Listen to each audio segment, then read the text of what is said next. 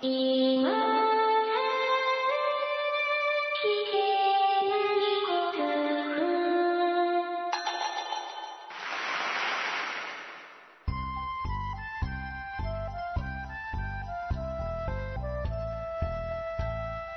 コアを忘れるための文化系ゴルフポッドキャスト、今更聞けないゴルフを始めます。えー皆さんこんばんは、えー松尾でございます。お久しぶりです。えー、一月ちょっとぐらい時間空きましたけれどもね、皆さん元気にゴルフ行かれてますでしょうか？夏もだいぶ本番になってまいりまして、梅雨の頃はですね、なんかやたらと、あの、当地、私が住んでるあたりっていうのは、やたらと梅雨明けが遅くて、で、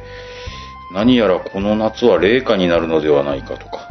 なんかそんな感じのことを言われておりましたが、えーいざ梅雨が明けてみますと、まあ、これが暑い暑いということで、30度台後半に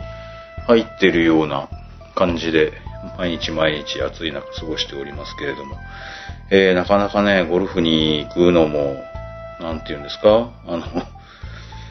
お外に出るのは、不要不急の外出は控えなさいみたいなことをなんか携帯に出てきますけどもね。うん、な、そんな感じで、まああまりゴルフ向きの季節じゃありませんけどもね。えー、まあ、気をつけてラウンドされるといいかなと思っておりますけれどもね。えー、番組の間一月ぐらい空きまして、間が一月も空きますと、まあ、いろいろ人間変わってくることがありまして。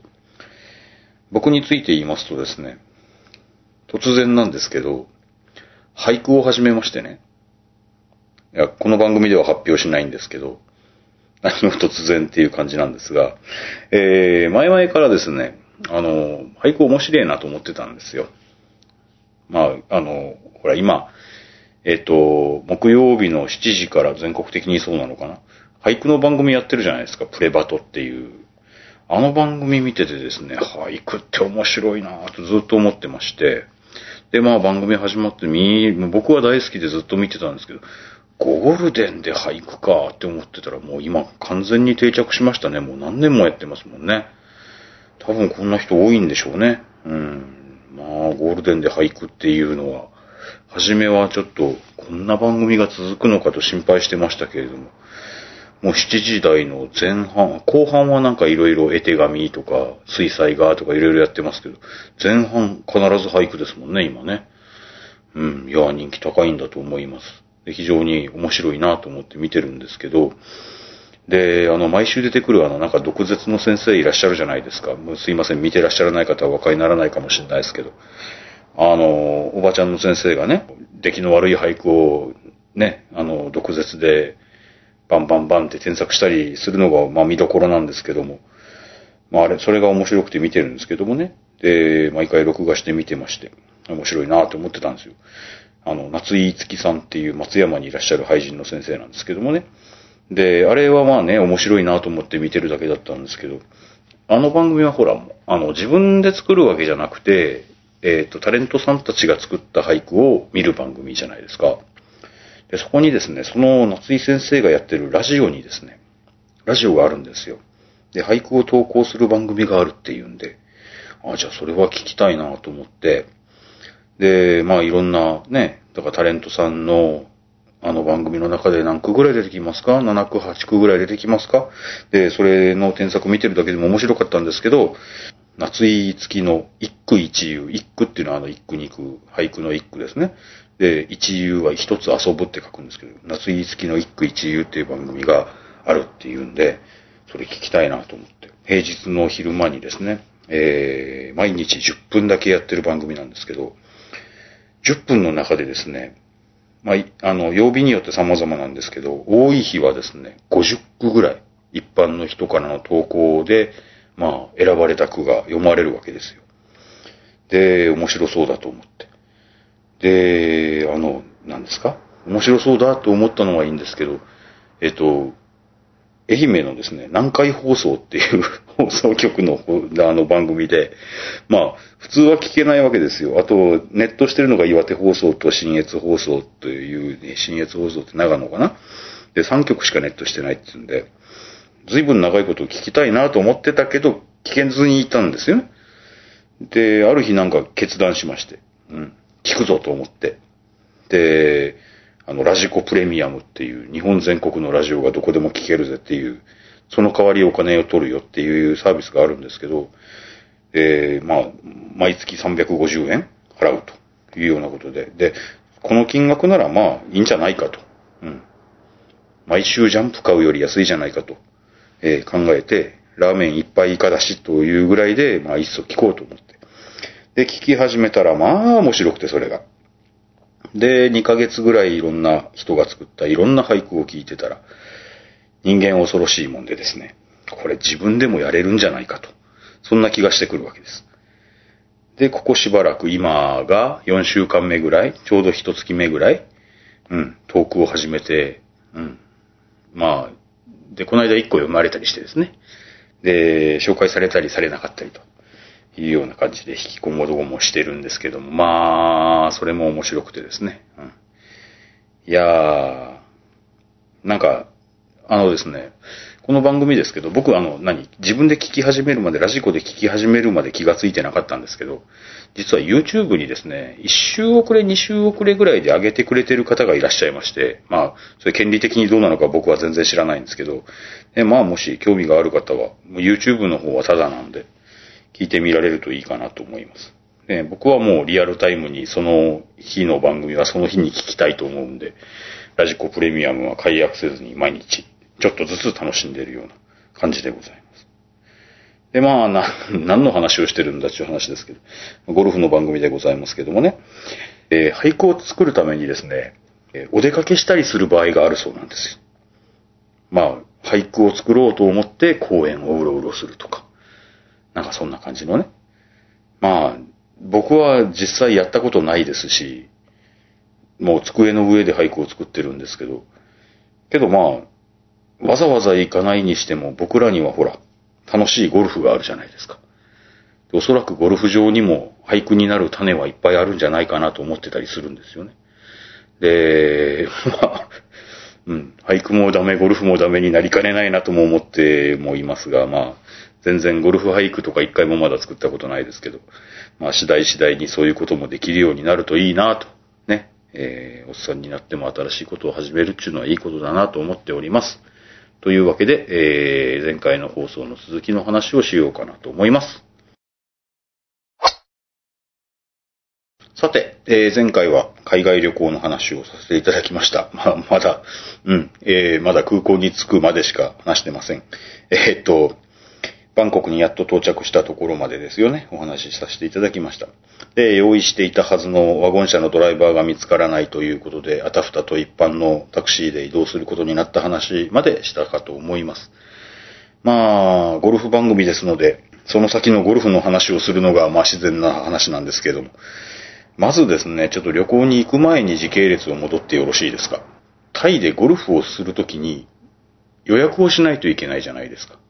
で、それはまあ、出発する前に予約をしていましたので、そのゴルフ場の予約についてお話しするのがまあ流れ的にはいいのかなと思いますので、予約の話をしようと思います。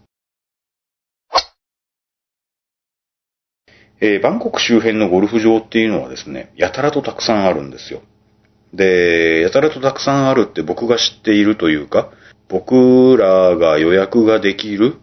いわゆるその現地のエージェントさんたちが、まあ予約してくれるんですけど、要するにもう日本人でも安心というか、タイ語なんか喋れない日本人でも安心な、要するにあの、他にもっとなんというかな、現地のタイ人の人たち用のゴルフ場もあるかもしんないけどねっていう意味で、日本人でも行けるようなゴルフ場が、それでも50コースぐらいはあるんですよ。そうまあ並んでるんです。その、もうリストみたいに並んでるんです。で、どこにしますかっていうんで、ぐわーって並んでるんです。で、まあ大体ホテルがあるバンコクの中心部から、車でですね、片道40分ぐらいが一番近いコースですね。で、一番遠いところ、あのもうそれ以上行くともう別エリアになるよっていうような感じで、えー、だいたい1時間半ぐらいまで、片道ね、のコースがずらーっと並んでるんです。50コースぐらい。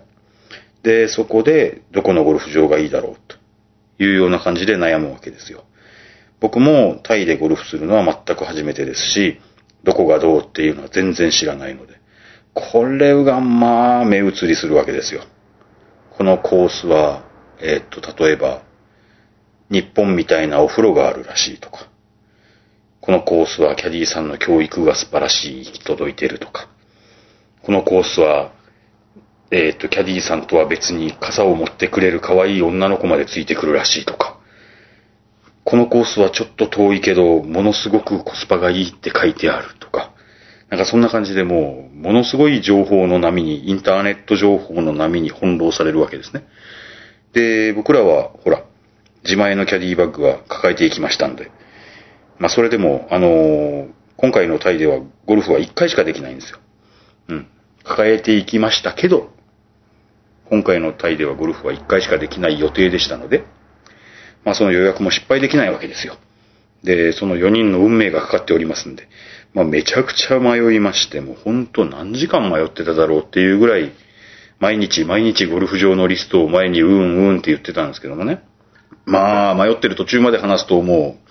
なんですか、いくつかゴルフ場を紹介することになって、また次回にしましょうっていう話になるぐらいなんで、ちょっとさすがにそこは省略するんですけど、まあ、むちゃくちゃ迷って一つのゴルフ場をまあひねくり出したわけです。ここにしようと。えー、決まりましたのがですね、タナシティゴルフカントリークラブというですね、えー、グレッグ・ノーマンという、ホワイトシャークと呼ばれた、えープロゴルファーがデザインされたという、僕はグレッグ・ノーマンが、けど写真見たら、ああ、こういう人いたような気もするなっていうような感じでございましたが、あんまり馴染みはないんですけど、うん。で、そういうゴルフ場だそうなんです。グレッグ・ノーマンが、えデザインしたという、タナシティゴルフカントリークラブというところでゴルフをしようということになったわけです。で、そこがですね、まあ比較的高級なコースなんですけど、で、ゴルフ場だけの値段だとそこまで、まあ日本のゴルフ場の値段と比べればですよ、そこまで高くないんですけど、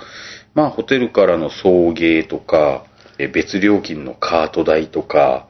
えーキャディーさん、キャディー代は入ってるんですけど、キャディーさんへのチップっていうのを別に払うっていう仕組みになってますんで、で、あとは何があるかな。もうとにかく何でもかんでも入れて、全部で1人1万5千円ぐらいだったですかね。まあそれなりの料金を払って、まあそれでも送迎ついてますしね。うん。まあ安心で、ホテルでぼーっと待ってたら、お迎えの車が来て、お迎えの車が送ってくれて、で、ゴルフ場に着いたら、ラウンド終わったら、そのドライバーの人に、まあ電話ぐらいしたかな？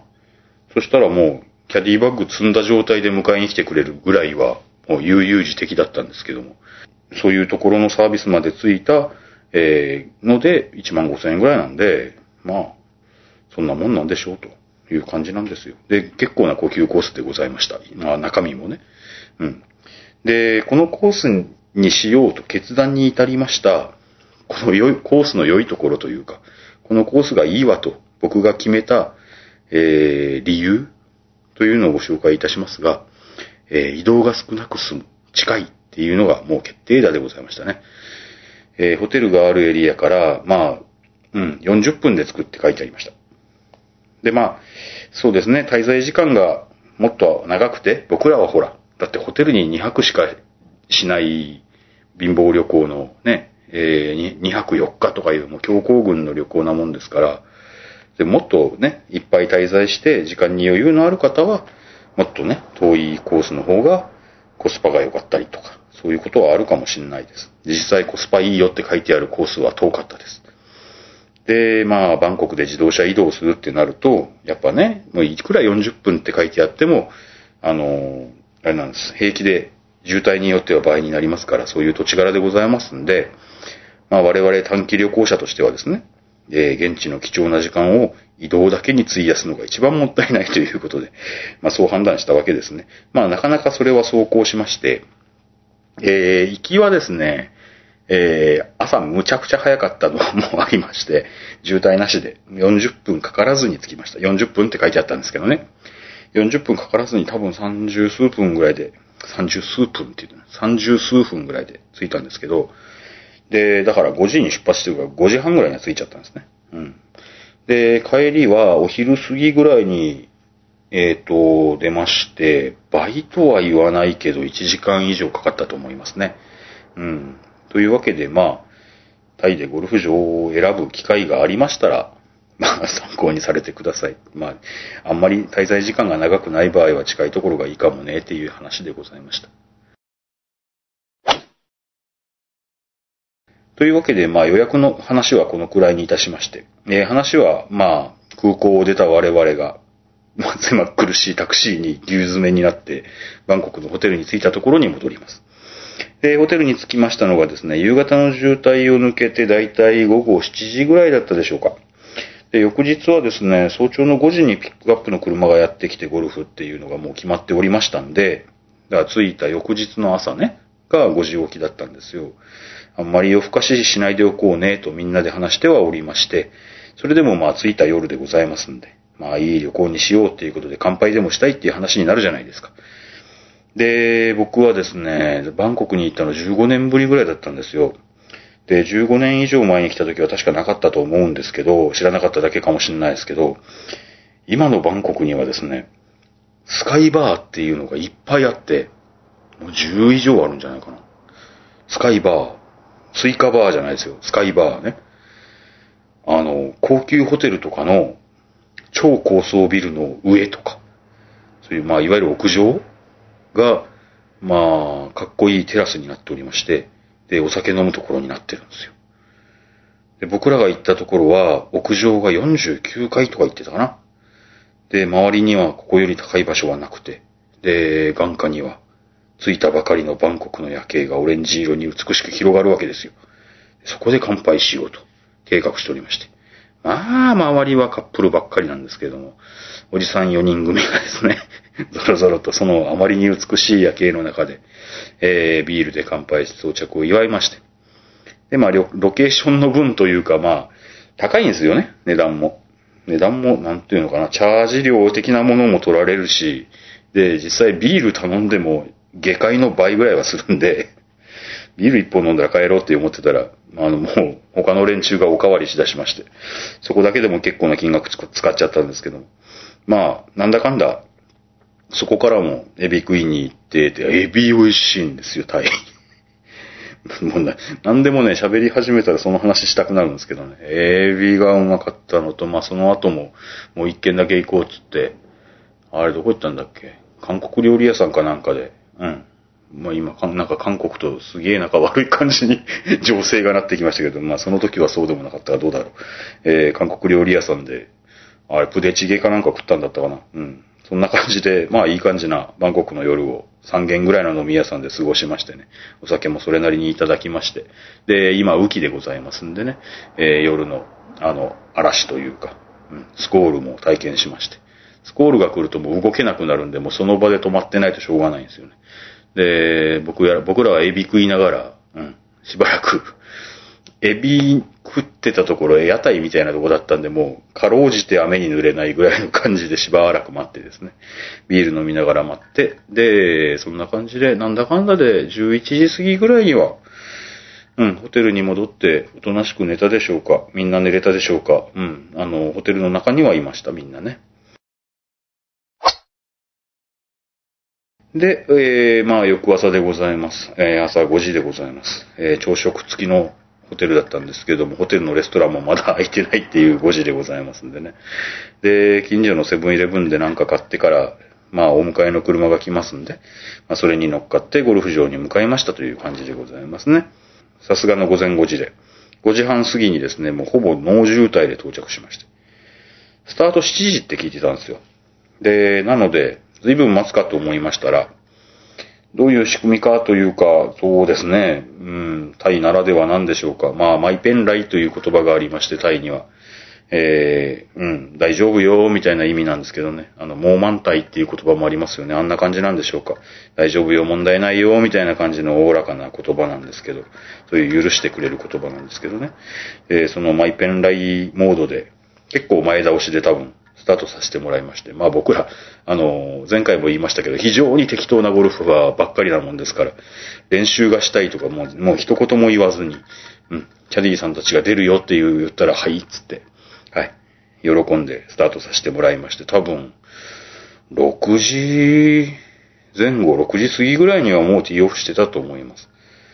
まあ、適当ゴルファー4人で、うんね、練習したいというはずもなく、うん、パット練習さえせずに、まあ、回り始めたわけでございます。まあ、ゴルフの内容もスコアも実際どうでもいいんですが、まあ、もちろんみんな大したスコアではございませんよ。うん。まあ、そうですね。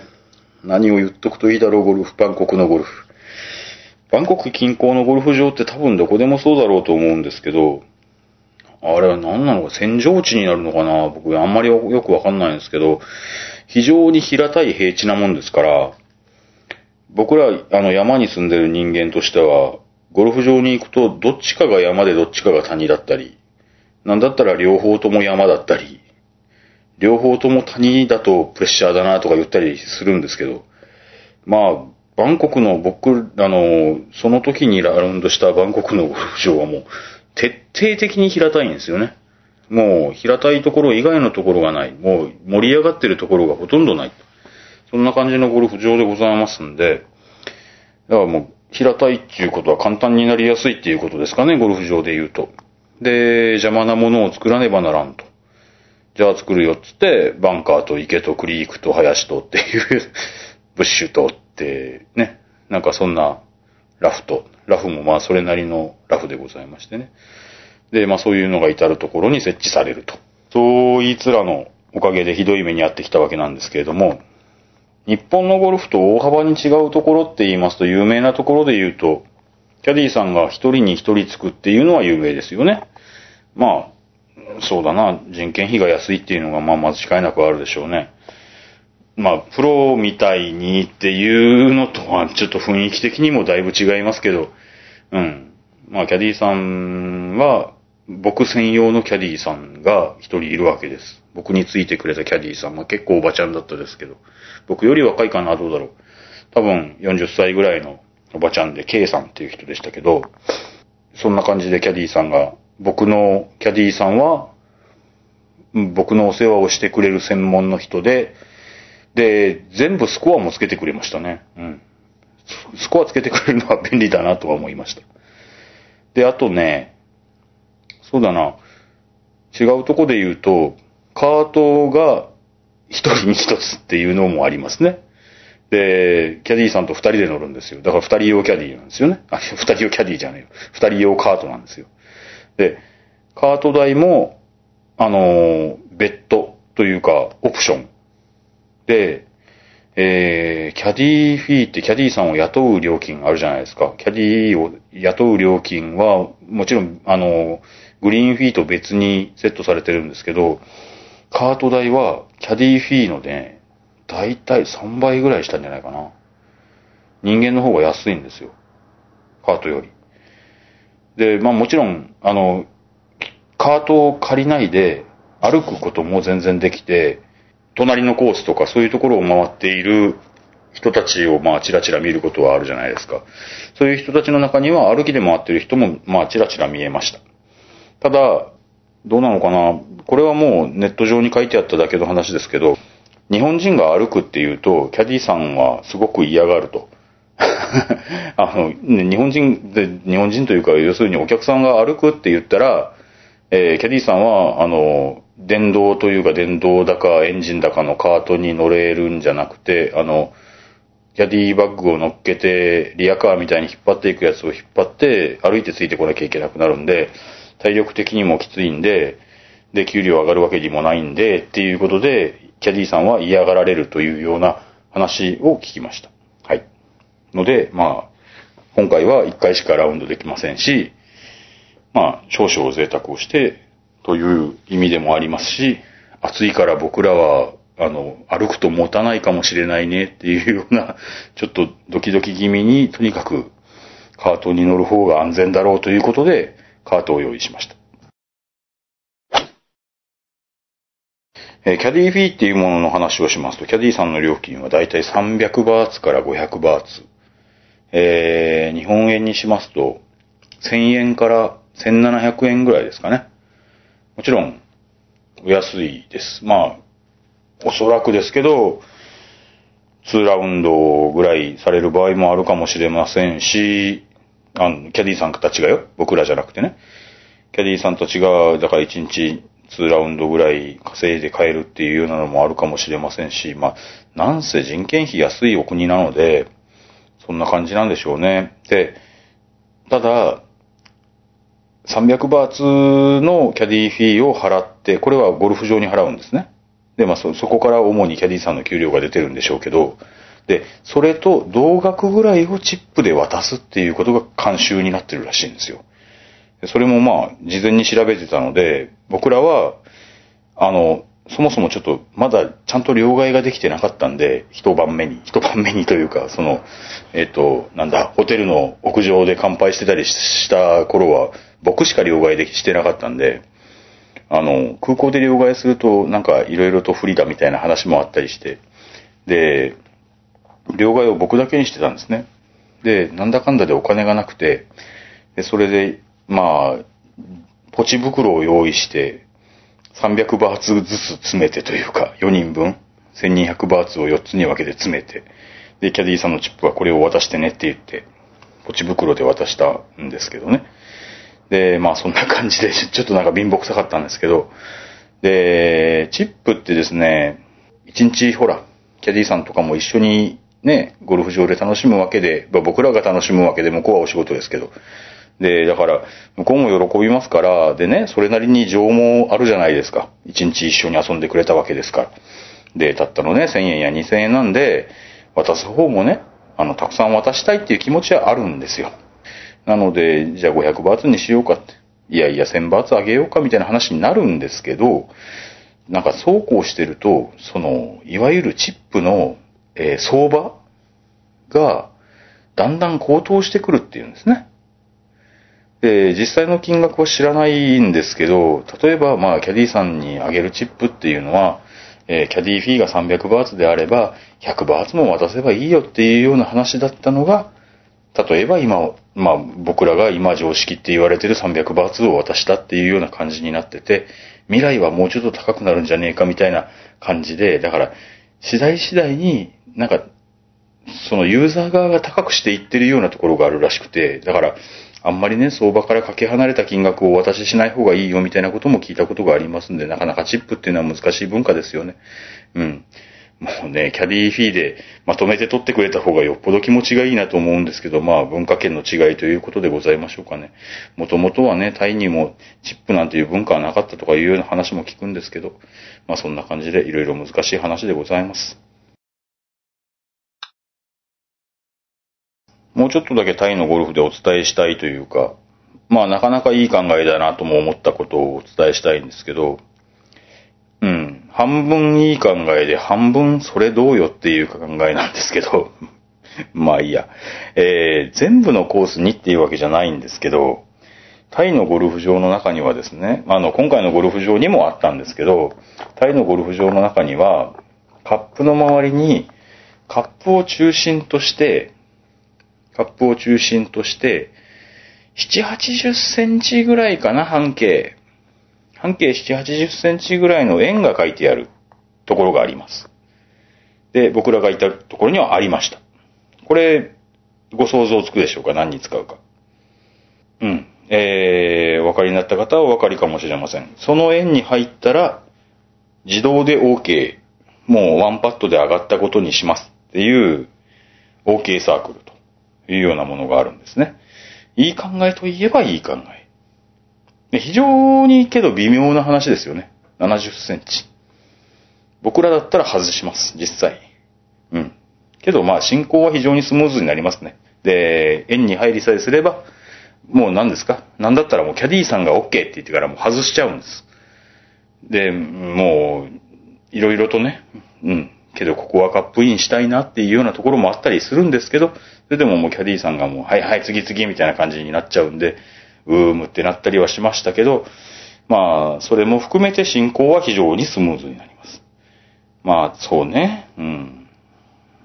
一入れ頃、外し頃をよりちっと、それよりちっと近いかなっていう感じの距離っていうところですかね。で、そこから先はもう一打で入ったことにすると。うん、頭いいね。けどなんか納得いかんと。そういう丸があるわけです。で、僕らはもちろん、もちろんというか、その丸に入ったら OK っていうルールで回りまして、もうキャディーさんが勝手に OK とかはもうもちろんありまして、で、もう、しまいにはですね、キャディーさんがもう丸に入ってなくても、ああ、OK、OK って言ってから、うん、勝手にボールを OK したりとか、もう結構ぐちゃぐちゃになりましたけども、まあその程度の腕だと思われたからというところだと思います。まあそんな感じでございましてね、えー、僕らのバンコク滞在2日目の午前中はそういうゴルフで過ぎてまいりました。で、まあそうですね、今回のゴルフ場、タナシティゴルフカントリークラブでございますけど、確かですね、確かですねというか、僕はシャワーはあるけど、湯船がないゴルフ場は多分初めてでしたね。多分日本にはあんまりないでしょうね。うん。シャワーブースにシャンプーとボディーソープだけある感じだったかな。うん。高級感はあるんですよ。シャワーブースもすげえ高級感がある感じで。で、まあ、うん。なんか海外いいっていう感じで、それはそれでいい経験でした。うん。まあ、風呂自体ないゴルフ場ならいっぱい行ったことあるんですけどね。河川敷とかね。まあ、様々ありまして、まあ、いい経験にはなりました。で、そうだな。キャディーさんたちと一緒に写真を撮り損なったのを残念に思ってますね。キャディーさんたちな、チップ渡したらもう早々にいなくなっちゃったんで、もうちょっとなんかその辺にいてくれるのかなと思ってたんですけど、うん。写真撮れなかったの残念に思ってます。あとはとにかくもう、何？もう日本には絶対ない植物とか、動物とか、もうやたらフレンドリーな鳥とかですね。うん。もうすぐそばに寄ってくるんですよ、鳥が。そんな鳥さんとか、リスとか。そんなのがいて、すげえ異国情緒たっぷりのコースで、全体的にはもう本当に最高でございました。ということで、えー、まあ、バンコクのゴルフ場を振り返る回でございました。さて、えー、メッセージも、えー、ぜひ聞いていただきたいと思いますので、えー、お付き合いください。こちらはですね、これ、ラティスさんなのでしょうか確か、アチャコさんなのだと思います。アチャコさんって呼ばれたくなくなったのかな？ちょっとわかんないですけど。LAZIS さんです。松尾さん、卒園おめでとう。それ言います。チャンピックスですかって、あ、その通りです。はい、チャンピックスで、えっ、と、いわゆる禁煙外来に行ってまいりました。えー自分はタバコやめてもう12年になりますが、昨年までは売る方だったのですよ。タバコを売る人だったんですね。だから、喫煙の害には詳しいだけに、一人でもやめてくれる人がいると嬉しいです。ああ、そういう感じですか。えータバコの害イコール肺がんっていうイメージですが、口腔は口の中の、なん口の穴って書いて口腔ね。口腔は鼻とも耳ともつながっているので、タバコをやめると鼻も耳も良くなりますよって書かれています。そして何よりもいろんなところでタバコを吸えないというストレスから解放され、これありますね。タバコ吸えないストレスがないっていうのはいいなと思います。えー、ライター忘れの恐怖から解放され、真夜中にただただタバコだけをコンビニに買いに行く不便もなくなりますって書かれてますね。なるほど。まあ、ほんとね、あの、夏場とか特に、やっぱ、上 T シャツになったりするじゃないですか。で、ジーンズにタバコねじ込んでどっかに行くみたいな話になるんですけど、それがなくなったのは確かに、うん、いいかなタバコやめたっていうのはね。あのね、タイに、またちょっとタイの話に戻るんですけど、タイに行くときは、あれですよ。僕、ミンティア中毒だったんですよ。その、タバコやめた口寂しさ用のやつを、何かないかなっつって、まあ、ミンティア食べる人多いじゃないですか、今。ミンティアとか、フリスク的なやつ。ああいうの食べる人多いじゃないですか。で、ああ、この話するつもりあんまりなかったんですけど。えー、タイのお土産に、えっ、と、ヤードムって言うんですけど、ヤーが花だったかな？ヤーが花でドムが薬だったような気がします。どっちか逆だったかもしれません。ヤードムっていう、あの、鼻に突っ込んで、キューって吸い込むと、メンソールというか、まあ、いわゆるスーッとするのがダーって出てくるんです。ダーってっていう、まあ、液体じゃないですよ。気体として出てくるんです。で、それを、あ、これいいわっつって、僕、やたらいっぱい買って帰ってきて、僕もい未だにいっぱい持ってるんですけど、これは良かったですね。これ、あの、ミンティア中毒が治りました。というか、ヤードム中毒になってるだけなんですけど。あこれはだ、だって、ヤードムってですね、この鼻でキューってするやつは、タイの人ものすごく好きなんですよ。全員持ってるんじゃないかって思うぐらいみんなスースースースーその辺でやってるんですけど、あの、女の人たちも、女の人っていうか、鼻に突っ込んでキューってするんで、なんか恥ずかしそうな感じするじゃないですか。恥ずかしそうっていうか、まあ、女性はちょっと人前ではっていう雰囲気になるのかなって思ったら、女の人もその辺で普通にやってますから、本当にタイの人みんなやってんじゃねえかなって思うぐらいヤードムってその辺でよく見るんですけど、で、まあ、コンビニのレジ前とかに置いてあるんですけど、20個ぐらい買ってきたかな。で、1個ね、70円ぐらいなんですよ。7、80円。確か。で、えー、ミンティアって、あの、ミンティア、フリスクって、どうしても100円や200円するんで、で、それで、1日持たないんですね、あれね。で、そこに持ってきて、ヤードムは半月ぐらい持ちますから、うん。あれ、ミンティア中毒がなくなったのは、実にあの、コストパフォーマンスも良かったですね。まあ、そうですね。まあ、タバコをやめて、そうですね。それなりに安定してきたかなとは思うんですけど、それでもまあ、ヤードム中毒に苛まれておりますけれどもね。え、あちゃこさんでラティスさんに、のメッセージまだ続きまして、えーゴルフのことを書きますということで、新ルールの話、ここ、ちょっとここからルールになりますので、ちょっと気をつけて聞いておいてください。えー新たにレッドとイエローのペナルティエリアというのができたんですが、っていうか、まあ、レッドとイエローの、ね、ウォーターハザードがそのまま変わっただけなんですけど、えールールブック読んでますと、規則18の1では、ストロークと距離の罰に基づく救済はいつでも認められると記述があり、JGA の解説では、プレイヤーは常にストロークと距離の救済の選択肢を持っている。プレイヤーの球がコース上のどこにあってもとなっていますが、規則19の1では、プレイヤーはペナルティエリア以外のどこでもアンプレイヤブルの球の救済を受けることを決めることができるとあります。はい。混乱してきました。整理しましょうか。えーストロークと距離の罰に基づく救済はいつでも認められるという決まりがあるんです。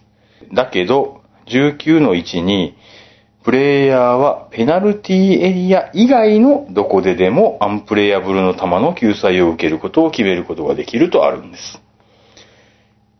だから、ペナルティエリアではストロークと距離の救済は受けられないのでしょうかと書いてあるんです。うん。うーん、なんとなくこの疑問を持たれるのはわからなくはないです。が、えーペナルティエリアの救済、そうですね、これはほとんど旧ルールと変わってないんですが、ペナルティエリアの救済っていうのの中に、えーストロークと距離の救済は含まれてます。というか、ほとんど一緒なんですよね。アンプレイヤブルとペナルティエリアの救済、大体同じもんだと思っていいと思いますが、違いを一応整理しましょうか。ちょっとペナルティエリアの方から規則17、あの、前に書いてあるんで、ペナルティエリアの救済から、えー整理しますけど、ペナルティエリアに入った、もしくは、えー入っていることが確実であるという場合は、えーまず一番初めにストロークと距離の救済、1打払って打ち直しですね、ざっくり言うとね。で、起点となるのはペナルティエリアに入った球を打った場所からワンクラブレングスの範囲にドロップです。ちょっと起点っていうのもちょっと大事になってきますんで覚えておきましょうね。そこからワンクラブレングス。で、まあ半円になりますね、ワンクラブレングスの。で、えーこれペナルティエリアについて喋ってますよ。それが一つ目。二つ目、後方延長線の救済っていうのがあります。ペナルティエリアに入る、まあ、ペナルティエリアの境界ですよね。境界を最後に横切った点。えーと、起点になるのが、起点というか起点を導き出すための点が、ペナルティエリアを最後に横切った点になるのを忘れないようにしましょう。えーペナルティエリアを最後に横切った点と、ホールを結んだ後方延長線上。だから、まあ、なんちゅうのかな。その、後方延長線上を導き出すのに、だから、あの、ボールがボチャンって落ちたその点と結ぶんじゃなくてっていうような意味合いで考えておけばいいですね。その横切ったところを、えーホールと結んで、その後方の延長線上ならどこでもいいです。その一点を起点とします。で、これも1クラブレングスの範囲です。イエローペナルティエリアであれば、この2つのどちらかを選ぶことになります。加えて、レッドペナルティエリア。うん、僕が知っているゴルフ場は、まあ、うん、そんなになんか、どうだろう、イエローのペナルティエリアのをわざわざ置いてるところはあんまり知らないな。大体レッドペナルティエリアにしてるっていうか、レッドの方がだから、あの、一つ、あの、救済がプラスされるんですよ。昔のラテラルウォーターハザードですよね。で、ラテラル救済っていうのが追加で受けられるようになってるんで、だからそっちの方がいいよねっていうか、そっちの方がプレイヤーに優しいよねっていう感じなんですけど、そのラテラル救済っていうのを、えー、イエローじゃないレッドのペナルティエリアであれば受けることができます。で、ラテラル救済っていうのはどういうものかっていうと、えーさっきの点ですね。ペナルティエリアの境界を、えーボールが横切っていった点。その点を起点として、2クラブレングスの範囲内。ラテラルは2クラブレングスです。で、その範囲内にドロップっていう救済が追加されます。お分かりになりましたか？で、それがペナルティエリアの救済です。なので、えっ、と、あちゃこさんの疑問でありました。だから、なんだ、ストロークと距離の救済っていうのはそれに含まれてるんで、だから、ペナルティエリアに入ってたら、ペナルティエリアの救済を受けてください。うん。だから、アンプレイアブルの救済をそこで受けるわけにはいけませんよっていうようなことかな。と思っていただければいいと思います。えアンプレイアブルの救済。これは規則19に書いてあります。規則19のアンプレイアブルの救済を整理しますと、ストロークと距離の救済。これはさっきのペナルティエリアと一緒です。前に打った場所を起点にワンクラブレングスの範囲内に膝からドロップです。で、後方線上の救済。これはちょっと似てますけど、ちょっと違います。ペナルティーエリアと同じなんですけど、えペナルティーエリアの場合はほら横切った点だったでしょ？で、アンプレイアブルの場合は、今球がある場所とホールを結んだ線上、ホールを結んだ後方延長線上にどこか起点をここだって取ってっていう、えー違い。で、やっぱりワンクラブレングスです。で、えーっと、規則19、アンプレイアブルの場合は、やっぱりラテラル救済がありまして、現在の球の位置、例えば、まあまあ、ものすごいブッシュに入ってると。いうような場合に、そのブッシュの中の今あるボールの位置を起点にして、2クラブレングス範囲内にドロップと。いう救済も受けられます。ということで、まあ、規則19と、え規則19というか、まあ、アンプレイアブルの救済と、えーペナルティエリアの救済は、うん、非常に似てるし、あんまり変わらないんだけど、ちょっと違うんで、だから、ペナルティエリアにボールがある場合は、ペナルティエリアに書いてある方の救済を優先してねっていう意味だと思えばいいと思います。というわけで、まあ、あの、さっき、あちゃこさんが書かれてた、ごめんなさいね、あちゃこさんの方が読みやすいんで、あちゃこさんのが書かれてた、えーストロークと距離の救済はいつでも認められるっていうのと、ペナルティエリア以外のどこででもアンプレアブルの球の救済を受けることができるっていうのが矛盾しないのはお分かりいただけたかなと今の説明でと思っておりますがいかがでしょうかね。はい。えーまあ、要するにペナルティエリアの救済にもストロークと距離の救済は入ってますよっていうようなことでございます。お分かりいただけましたでしょうか2階の西安さんからいただいております。えいつも配信ありがとうございます。恐れ入ります。すいません。もうぼんやりしたじわじわ配信になっておりまして申し訳ございません。えーバンコクゴルフの件ということで、バンコクでゴルフをしたことはないのですが、2度ほど訪れたことがありますと。うん。お越しになったことあるんですね。えーバッグはタクシーがいいと思いますということでご助言いただいております。ありがとうございます。これを読んでから、様々、バンコクで揉まれてまいりました。えースワンナプームからは空港線 ARL、えーエアポートレールリンクっていうんですけどもね、えーあの、エアポートレールリンクっていう電車があることはもちろん存じてたんですけど、うん。で、こちらは成田エクスプレスのようで広くて空いているので荷物運びには十分ですと書かれております。その代わり、市内に入った MRT や BTS は日本の地下鉄並みの混雑なので、そこでの移動は少し大変だと思います。例えばですね、その、エアポートレールリンクで、キャディバッグを街中に運び込んでしまったら、そこから先もう多分ぐちゃぐちゃだったでしょうね。もう本当に大変だったと思います。まあ、あの、車用意したのは正解でした。で、まあ、うん、おっしゃる通りでございます。はい。キャディバッグを持っていかれる方は、まあ、空港からホテルまでは車をなんとか用意した方がいいと思いますね。で、実際ね、書かれている通りですけど、えー、僕らは BTS にしか乗らなかった MRT って地下鉄なんですよね。BTS っていうのは高架鉄道なんですけど、高架鉄道の方にしか乗らなかったんですけど、死ぬほど混みますね。僕もう久しぶりに行ってびっくりしましたけど、もう本当もうここまで混むんやって思う感じで、まあそれで、まあ僕らはほら田舎者なんで、ああ都会だ都会だって、とあの都会の風物詩だというして、まあちょっと喜びながら、あの、混雑の中で揉まれておりましたけれどもね。はい。あまり、まあ、あそこにキャディバッグ持ち込んだらものすごく嫌がられるでしょうね。まあ、そんな感じだったので、はい。車を用意するのは正解だと思います。えータクシーはトヨタ車が多いので、ゴルフバッグは十分積めると思いますと書かれておりますが、まあけど、さすがに4人分は積めないでしょうね。どうするんだろうな、4人乗せろっつったら。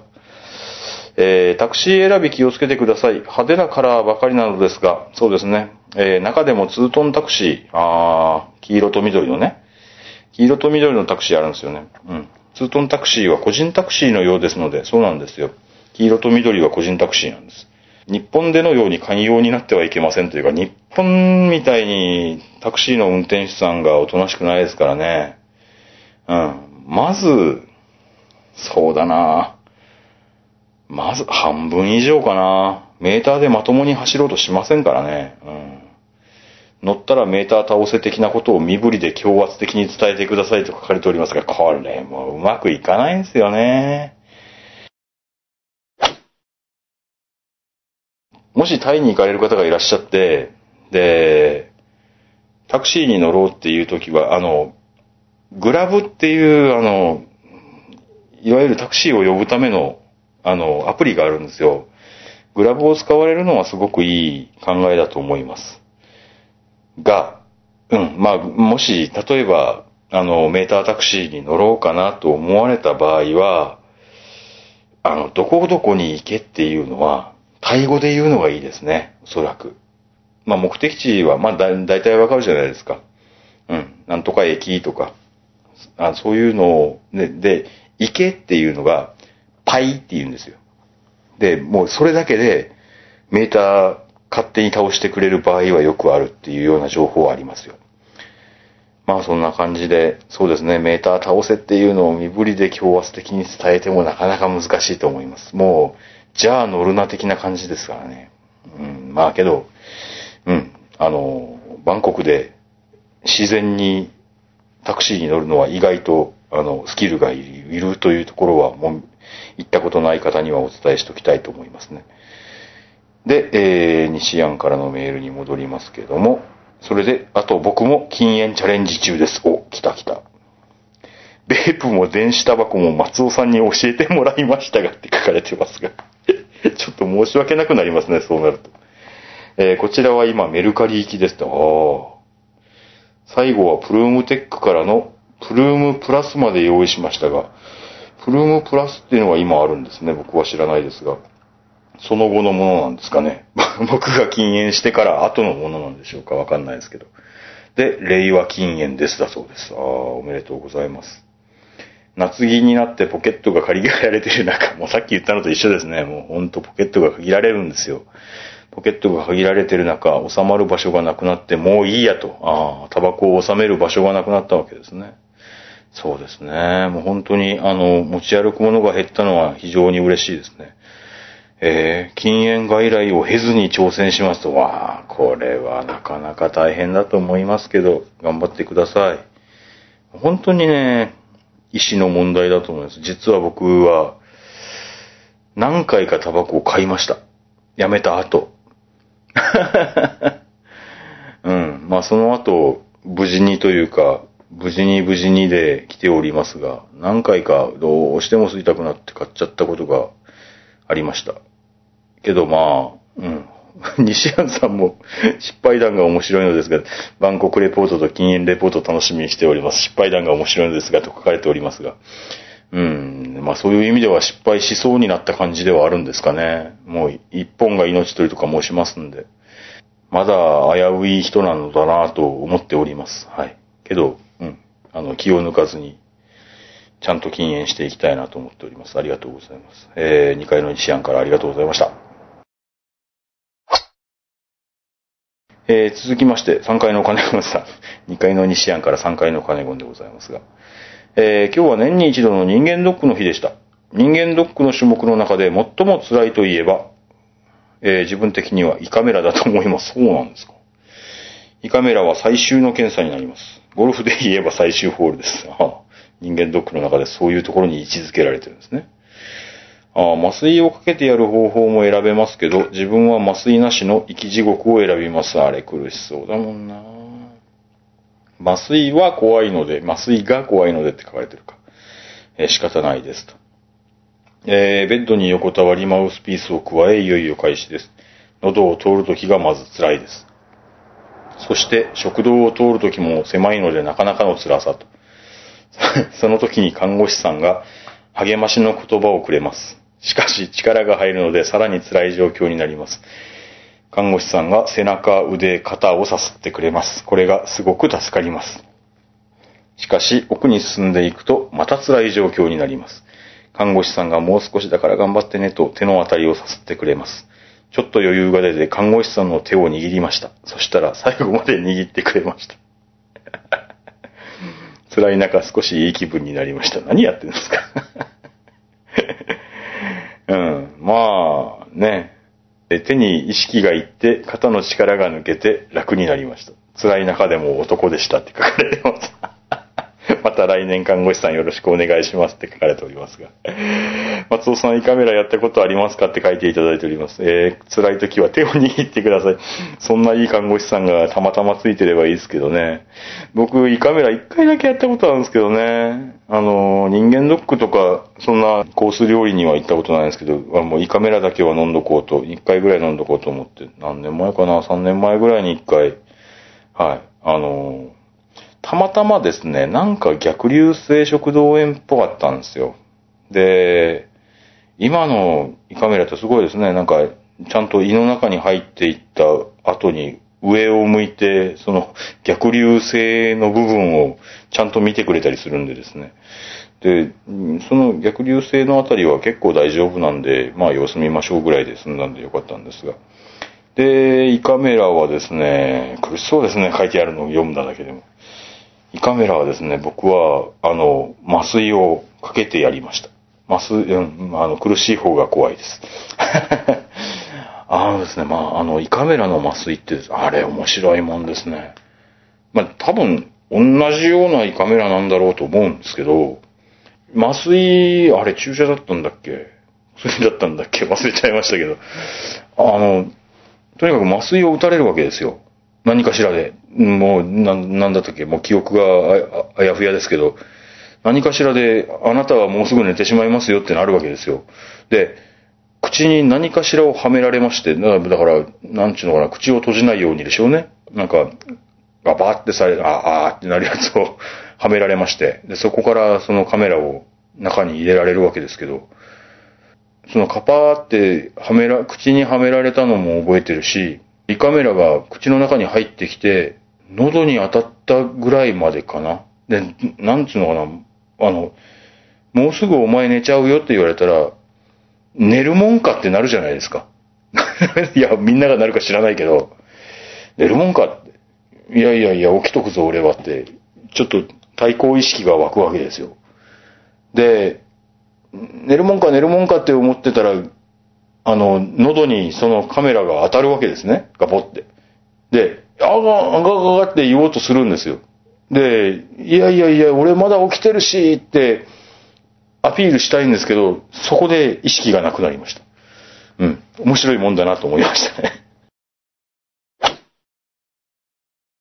あれ、どのくらいで目覚めたんだろう。ちょ1時間半とか2時間とかなんか多分決まってんでしょうね。その麻酔の量とかそんなんで決まってるんだと思うんですけど。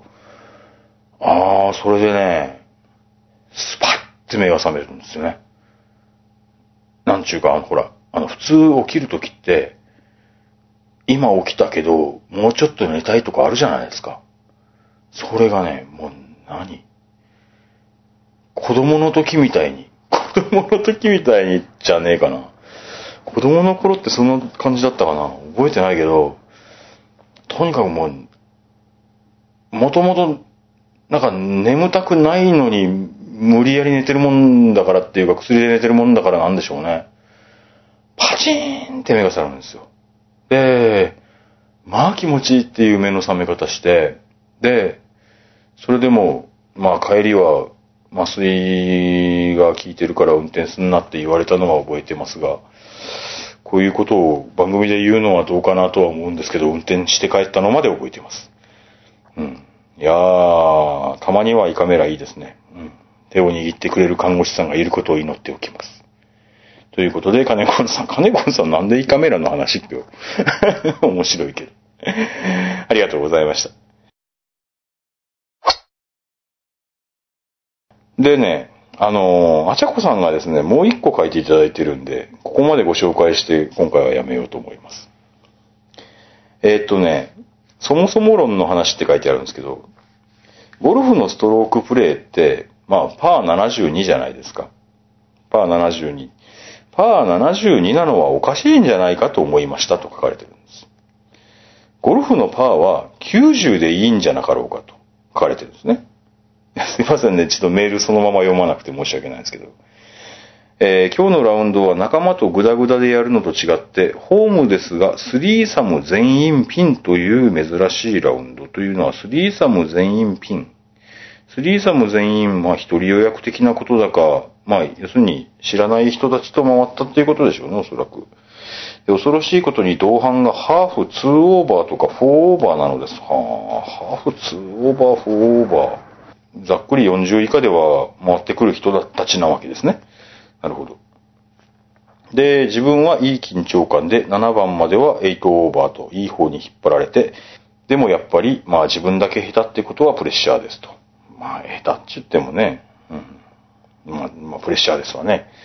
えー8番ホール、ティーショットを左に引っ掛けて OB ギリギリと。残ってたのラッキーラッキー言われながら、次が OB と。次で OB 打っちゃった。えちょろちょろしながら寄らず入らずのそのホールのスコアは10と。9番ホール持ち直してボギーで51と。あ、51か。うん。ちょっとやっちゃいましたね。そこで、えー、みんなこんなんじゃないのと。1ホール10ないのかっていういや、僕とか平気でありますけどね。えー、プロ以外で72で回った人見たことないし、上手い人は上手い人で2オーバーって言って楽しそうに笑ってるし、2オーバーじゃダメでしょって、ああ、だからオーバーになるのがダメだっておっしゃってるんですね。で、めちゃめちゃ上手い人でも規定打数で上がれないルールは良くないと。その辺も新規参入者のゴルフの障壁になってるとおっしゃってるんですね。で、90でパワープレイがいいんじゃなかろうか。ちょうどいいんじゃないですか ?90 でパワープレイ。僕、どっちかっていうと、なんちゅうのかな。僕、そんな感じですよ。ボギーペースがパワープレイだと思ってますね。だから、だから、ずっとボギーで全然いいし、ずっとボギーで回れたら僕としては上々もいいとこなんで、で、あなるほどね。99でシングルって言えばいいと。なるほど、なるほど。80の人は、プラス半で10でいいんじゃないのっていう。ああ、なるほどね。プラス半で72で回る人はね、今のパワー、パワープレイで回る人はプラス半で18でいいやんと。みんな気分いいと思うんやけどって書かれてるのは、すごく、うん、あの、なんというか、わかりますね、これ。僕はもう感覚的にはそうですよ。僕もう90でパワープレイのつもりで、まあ僕自分がいくつぐらいで回ってるかは全然言うことがありませんし、公表したこともないんですけど、90でパワープレイのつもりで言います。もうボギーペースで回れたら最高です。うん。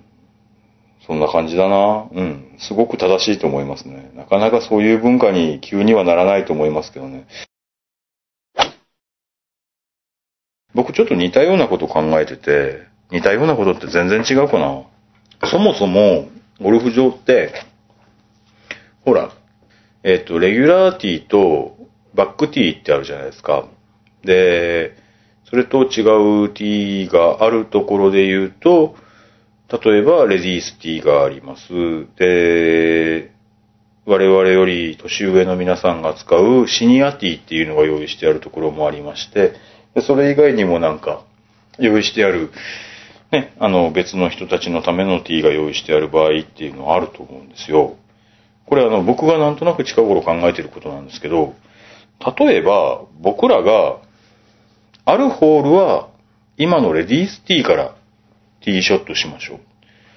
で、次のホールは今の、今あるバックティーからのホールになります。その次のホールは、で、だから今はバックとかレギュラーとかレディースって言っているのは、その人たちの状況に合わせてっていうのはもちろんわかるんですけど、それをあえて、だからレディースとか呼ばずに、なんつったらいい ?A, B, C, D, E とかいうような呼び方にして、今日の1番ホールは B からです。今日の2番ホールは E からです。っていうような使い方をすると、あの、同じゴルフ場が違うように楽しめないかなってすごい思ってるんですよ。そういうことをやるゴルフ場があっても全然おかしくないんじゃないかなと思ってて。で、ある程度、やっぱりね、それはあの、レディースの、あの、女性の方とかは、やっぱり後ろに行くのはなかなか大変でしょうから、はい、一番前から回るのは、それはそれで全然いいと思うんですけど、その、ゴルフ場を楽しむために、この間は一番前からだったんだけど、今回は一番後ろからこのホールにチャレンジするってなると全然違った楽しみ方ができるんじゃないかなと思ってて、で、それはそれで、で、ゴルフ場さんが、例えば、あの、グリーン上のカップ位置をどこにするかっていうのを全ホール様々設計で変えられるように、今日は、あそこは A で、ここは B で、ここは C でっていうようなのを、えっと、考えてくれると、ああ、今日のセッティングは難しかったねっていうようなのにもなるでしょうし、ほら、近頃プロの試合でも、えっと、例えば、最終日の終盤戦のロングとかに、ちょっと T を前に出して、で、2オンができやすくしたりとか、